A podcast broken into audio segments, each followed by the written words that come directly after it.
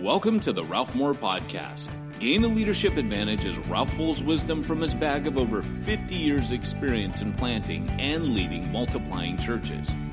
Our goal is to help you live as a leader you'd want to follow. You'll learn about making disciples and planting churches, but beyond that, you'll gain practical wisdom about subjects like how to manage your team, handling difficult people, pulling a congregation off a growth plateau, and even money management. Hi, and welcome to the podcast. And today I'm with a really good friend of mine, longtime friend, Norman Nakanishi. Norman pastors a very significant church in Hawaii, Honolulu, to all of you, although that's not quite the name of the community that he's in. But uh, we've known each other since I first moved to Hawaii. He was really young. His hair is almost as gray as mine now, and uh, he's he's leading a movement. They're doing stuff that's that's shaking the world up. So why don't you just kind of uh, introduce yourself? Tell us a little bit about the the church. Uh, go ahead and give us some numbers because I want people to have a context here. And then you tell your story about how we got hooked up when when you were still a kid.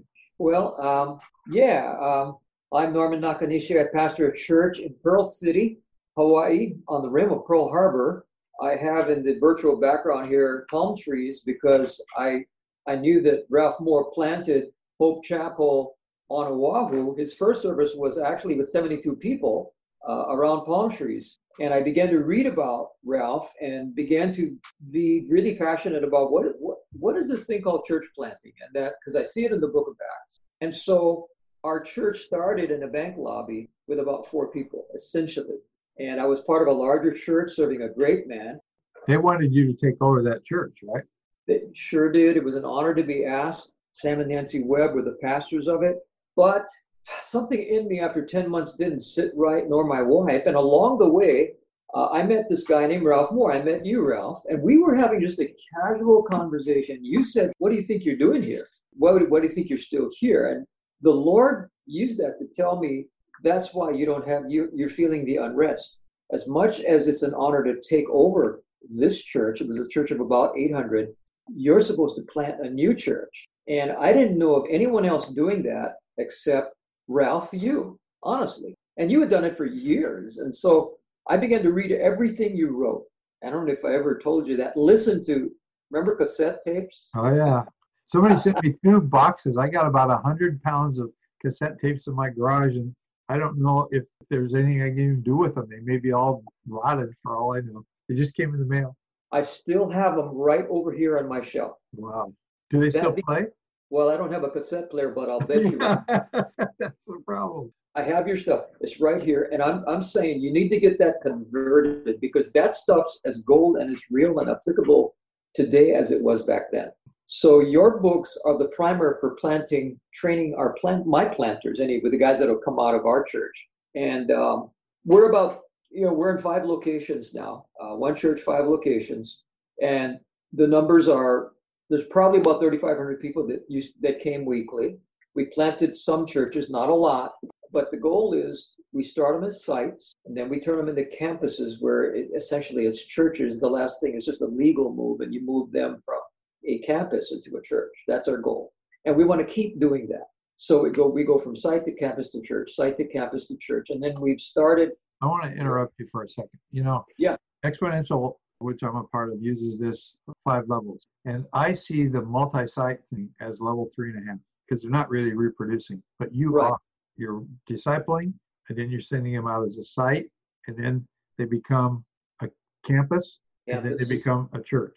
That's the goal, right? So, so that's a that's the big church with all the power and all the people and all the money that go along with that, using it to really expand the kingdom of God. And and now we're looking at level four, level five, rather than a level three or you know camped out at level three and a half, feeling really good about ourselves. Yeah. This is wonderful. This is really We- good. Yeah, no, I mean, you know, Ralph, we've had this conversation. You, you, I remember when you were pastoring, you said, "Doggone it, you know, we we can't seem to stay above the 2,000 level." And then you planted hundreds of churches, and I, I told you, Ralph, I said, Ralph, I trade places with you in a moment. I trade places to be a medium-sized church, but having a legacy of multiplied churches and church leaders than to have a big church. So I want to, we want to plant as many churches as possible in this next season. And so just identifying leaders, discipling leaders, and all of those things, because having a big church does not impress me. And I frankly am not impressed with the mega church attractional movement unless, as we look at, say, perhaps Ephesus in the book of Acts or the mega church plants churches. Yeah. Just think that's history. This is not a praise Ralph moment, but Ralph, without you in my life, in, in the life of the people that, that are in my leadership sphere, Pearlside would not exist. Pearlside Church of the Rim of Pearl Harbor would not exist. And so, thank you. But your books and your cassette tapes, right over here, cassette tapes, are more relevant today, especially coming out of COVID or being, you know, being still being in it. I mean, that becomes the script for moving forward. I think the new normal, that's an overused term, the next normal, the next level normal is supposed to be that, which is pretty much returning to the pattern of the book of Acts. Yeah, we were talking earlier, you and I, about we couldn't have had Acts 1 8 ever really happen if there wasn't Acts 8 1. And we're kind of living through an Acts 8 1 moment. That's so well put right there. I'm going to preach that.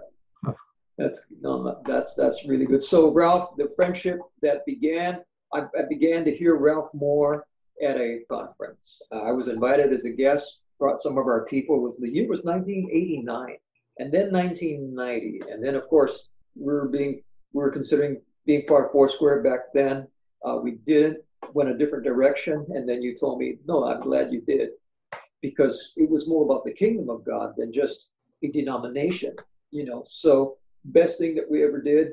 But from that, we kept the relationship now that's gone, gee, 1991 was when we first started kind of hanging out a little bit, 92. So that would be almost 30 years. Yeah, we're old guys. Let me just get this off here. Some of these resources, if you read them in order for me, you do that. You read that to get the backdrop. You get this to get the methodology. I think these three books are critical, but uh, Let Go of the Ring is the story that will inspire. And so uh, if I, in church planters, potentially church planters, they have to read those books. Okay, I encourage them, and then, but they have to read Let Go of the Ring because what, Let Go of the Ring is the thing that gets into your spirit. Because I mean, you have to let go, right, Ralph? Why is it so hard for pastors to let go? Uh, I don't know. It's uh, it, it, I think it sneaks up on you. You you start having mortgage debt and all kinds of things, and it becomes really hard to. And then sometimes there's just a, a selfish motive. If, if there's enough people going to my church, the, the legacy publishers are going to want to publish my books. You know, I I uh, I'm in the process just this week. I, am working with a big tech church in Texas that about 4,500 people, and they're pivoting toward church multiplication. And we're using Let Go of the Ring as the text. And we've been meeting together for a few months, and they've got six planters on deck. And we never did more than like about a church and a half a year was our, our rate of, of climb. So I turned Let Go of the Ring into a, there's a student edition now that will be coming out and it's it's got helps for the, the leader to guide you through it. I, I took all the pictures out of it so it could sell a little cheaper on Amazon. I'm beginning in my old age to realize that I need to gather some of this stuff together and then um, maybe do some some video, some audio, put some of the stuff that you heard when you were young and put it out there again. You know, I don't know if I can rescue it off the cassette tapes. It'd be interesting to hear what what that guy had, Ralph Moore had to say 30 years ago. That would be uh, kind of a, it might be scary to listen to that. I don't know.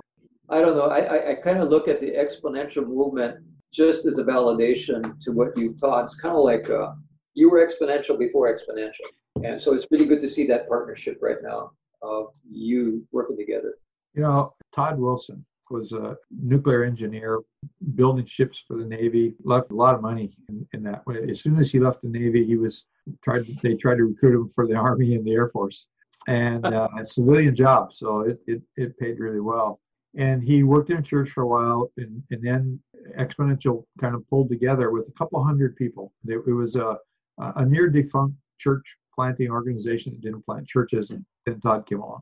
And that's only been 10, 11 years ago. And at that time, 4% of churches in America had ever reproduced one time, including church splits. And a lot of them were church splits. And they've moved the needle now to 7%. And that's almost double and, and most of that's intentional planting. And so to me, it's such a privilege to be involved with Exponential. And, you know, at this time of my life, I thought I was going to be sitting home watching TV and, and, and probably still living in Hawaii. And I've already done everything there is to do four times in my life, and I don't surf anymore. So it was just such a blessing to be a part of Exponential in a a validation because I was kind of the poster child for one denomination. I won't name them, but I'm doing a lot of stuff with that denomination today. Okay, all new leadership, mm-hmm. and uh, I fit in really great with their top level leadership. This was 20 years ago. I was their poster child for church planting, and they were starting to plant churches. They'd get Robert Logan in, they'd have me in, but they'd have me in a lot. And I spoke at their full on conventions. And then I took a shot at seeker driven church and where it was taking us in America. And this was in the mid 1990s. And that was the last that I was ever invited to anything those people did until they started coming to Exponential. And now I'm, we're doing stuff together all the time. It's just really great relationship and some really wonderful people. But you know, we were so privileged coming to Hawaii. We were scared. You know, we thought we'd rented a place to meet, and they pulled the rug out from under us while our goods were on the boat. And we got there and had to start in the park, and it was illegal, and the cop was there, and it was crazy. And but what happened? Somehow we got to be the match that touched off a lot of little fires. And it's not just for sure not us, New Hopes, the Calvary's a little bit, but there's so many small independent churches or little clusters, networks of churches in Hawaii. And I have just always felt that uh, it's like, why me, Lord? How did I get in this? And uh, it's just pretty fun ride. I was in a micro church the other night with some guys in Hawaii. Some of the guys that were with us from the very beginning, actually, some of the people who moved from California to Hawaii. Aaron Suzuki was there. It was such a just a. I, I mean, my wife was crying. It was really a touching thing. But you know, just looking back on those days when we first pinned the map of, of Oahu, well, actually the whole state, we put a yellow pin in a map wherever there was a golden arches. If there was a McDonald's, then the town needed Hope Chapel. And when the Hope Chapel got planted, we would put a green pin in. And we actually pinned the map completely. Wherever there was a McDonald's, including Waikiki, we managed to get a Hope Chapel in there. And, and then, but then everybody else got in the act. And, and whatever happened was at least 10 times the size of whatever we were overall. So yeah, it's been a really good thing. Uh, let's talk a little bit about your perspective on the church at large with COVID as a pivot point. Not so much COVID itself or even how we're reacting, you know, the, the technology, all that stuff. Everybody's pretty full of that. But just where you think the Lord is at work and, and the Holy Spirit is is driving us to do something we haven't done well. I think the church gathered, especially in the West, needs to turn into the church scattered. In other words, rather than trying to get into one big place, we need to be in many smaller places. And that means recruiting, finding new leaders, training new leaders, empowering new leaders, releasing new leaders, because you can only have churches if you have. And so, but I think, you know, like what your books point out, there has to be an, an inherent philosophy, a deep value, uh, and a belief that this is who you are and what you need to do. And then when God gives the growth, I think He'll give the growth because of that. But the test is letting go of those leaders so we can grow in many places. So coming out of COVID, Ralph, coming out of this, I think the Lord's saying, This is your Acts chapter 8, verse 1 moment. It's time to scatter and be in many places. And I think you, if you study history, the awakenings gosh, they made preachers and teachers out of everybody. Churches were everywhere in the frontiers, in the cities and communities. Lay preachers were multiplied everywhere. It was equipping on the go. Uh, I think that's where the Lord's trying to take us post COVID. And the question is will we, as American megachurch pastors or megachurch pastors, period, will we answer the call of faith to let go of the ring, to use that phrase? Because that's really what it is. That book, Ralph, marked my life. When I read that, I said, "This has got to be the journey." Yeah, it's uh, one interesting thing, and I kind of always tend to look at things from a little different angle than everybody else. But I've noticed a lot of churches are uh, showing growth. Forty-nine percent of evangelical churches have shown growth in, in both numbers attending online and in finance. So that's a good thing. But what I don't think they really realize is if there if there's any disciple making going on, then it's not just the Sunday morning show, it's the Zoom calls during the week.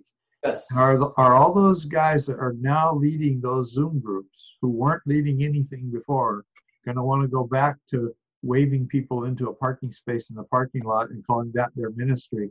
I mean, somebody's got to still do that. But once you led a micro church during COVID, are you going to really want to go back and just be a spectator and throw money in the bucket? That's not going to happen. No.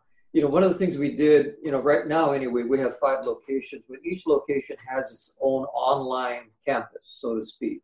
And what it's done, it's galvanized the people rather than watching the central video cast, a central stream. We said, look, let's let's put all of our different pastors and their teams from worship to speaking and everything else. And it's created an upswelling of identity. And I'm at the age, I'm nine years or 10 years younger than uh, Ralph, which I'm still old by, by today's standards. You're a kid. I am passionate about trying to find as many young leaders as we can and getting them on the field and letting them discover who God's called them to be, which means, you know, it's it's going to be messy. But we I think we have to let go of having to be excellent, perfect, wonderful, impressive.